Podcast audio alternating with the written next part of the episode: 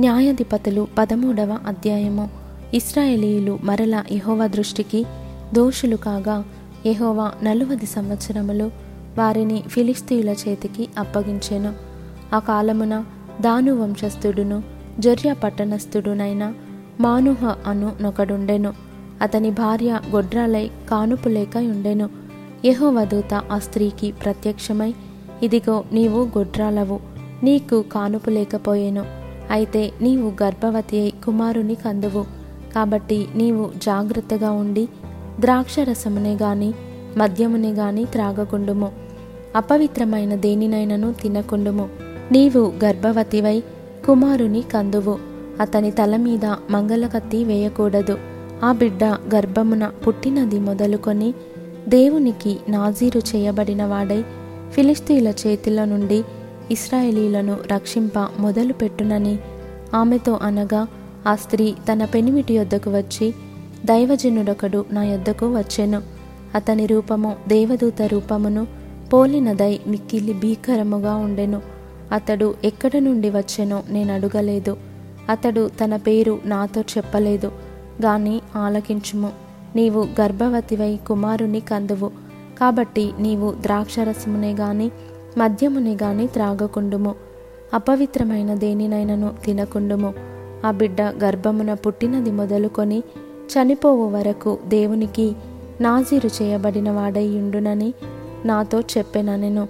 అందుకు మానోహ నా ప్రభువా నీవు పంపిన దైవజనుడు మరలా మా యొద్దకు వచ్చి పుట్టబోవు ఆ బిడ్డకు మేము ఏమేమి చేయవలెనో దానిని మాకు నేర్పునట్లు దయచేయుమని యహోవాను వేడుకొనగా దేవుడు మానుహ ప్రార్థన నాలకించెను గనుక ఆ స్త్రీ పొలములో కూర్చుండగా దేవుని దూత ఆమెను దర్శించెను.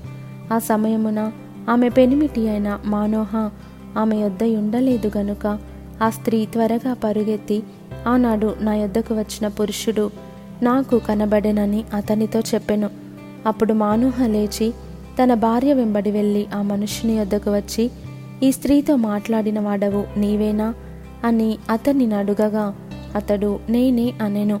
అందుకు మానోహ కావున నీ మాట నెరవేరునప్పుడు ఆ బిడ్డ ఎట్టివాడగునో? అతడు చేయవలసిన కార్యమేమిటో తెలుపుమని మనవి చేయగా యెహోవా దూత నేను ఆ స్త్రీతో చెప్పినదంతయు ఆమె చేకొనవలెను. ఆమె ద్రాక్షవల్లి నుండి పుట్టినదేదియూ తినకూడదు.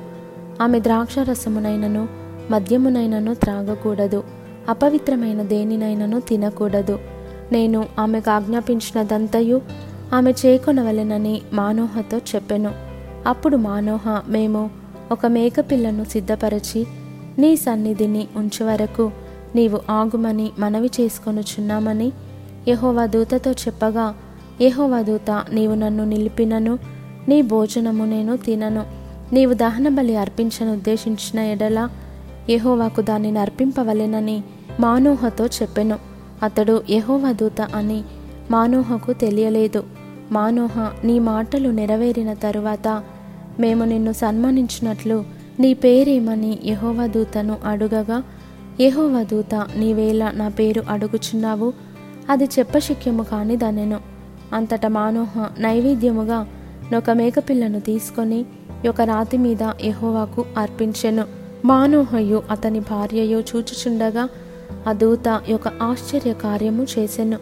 ఎట్లనగా జ్వాలలు బలిపీఠము మీద నుండి ఆకాశమునకు లేచుచుండగా యహోవా దూత బలిపీఠము మీదనున్న ఆ జ్వాలలలో పరమునకు ఆరోహణమాయెను.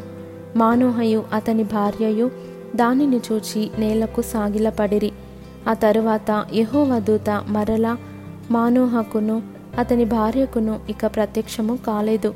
ఆయన యహోవా దూత అని మానోహ తెలుసుకొని మనము దేవుని చూచితిమి గనుక మనము నిశ్చయముగా చనిపోదుమని తన భార్యతో అనగా అతని భార్య ఏహోవా మనలను చంపగోరిన ఎడల ఆయన దహన బలిని నైవేద్యమును మన చేత అంగీకరింపడు. ఈ సంగతులన్నిటినీ మనకు చూపింపడు. ఈ కాలమున ఇటు సంగతులను మనకు వినిపింపడని అతనితో చెప్పెను.